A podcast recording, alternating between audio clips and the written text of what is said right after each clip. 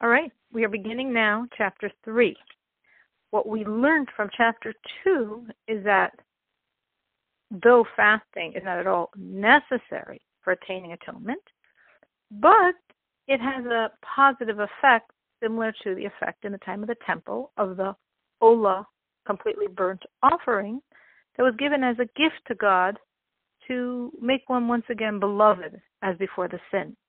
And based on this, the Arizal, the preeminent Kabbalist, taught many, many fasts per various sins.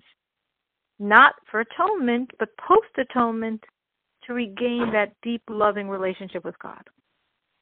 Now, after the times of the Arizal, the question is so let's say you take one sin, but you committed it several times. And now you've repented, and now you want to fast to create that same loving relationship. Do you need to fast the number of fasts the Arizal injuncted times the number of times you did this offense? Or can you fast one series of fasts and that is for all of the offenses of that category? For example, the example the Rebbe gives is wasteful emission of semen, where if one sinned in this fashion, he would have to fast 84 times.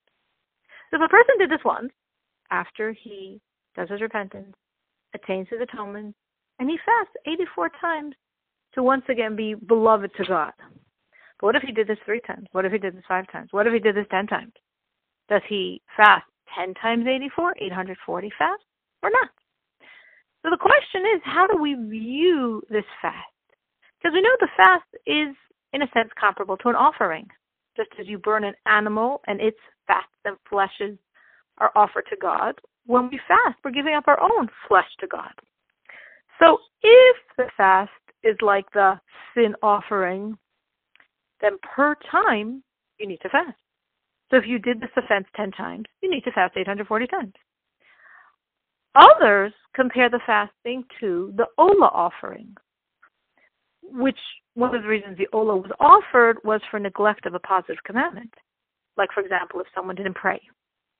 And if they didn't pray 10 times, they can offer one offering of the Olah to recreate that relationship with God. And they don't have to offer 10. So if this is like the sin offering, I fast one series of 84. I'm sorry. If this is like the sin offering, I fast 10 times 84 in my mythical case of someone doing this offense 10 times. If it's like the Olah offering, I fast 84 times, and that is accepted for all of them. So that was the conflict between various sages. How do we view these fastings? So the accepted decision, arbitration, the dispute, is if one has done this offense at least three or more times, to fast three sets of the number of fasts prescribed for that particular sin. Meaning, in the case that we're giving here, where one needs to fast a series of 84 times, so 3 times 84 is 252. So even if you did this sin three times, or five times, or 10 times, or 500 times, you would fast three times, in this case 84, for a total of, in this case, 252 fasts. Now, where do they get this from? Because in the Zohar, it says that as soon as man sins once against God, it makes an impression above. Should he sin a second time, the impact is even greater. And the third time, the stain penetrates from one side through the other. So since the third offense is what caused the complete penetration, we need three sets of fasts to absolve that.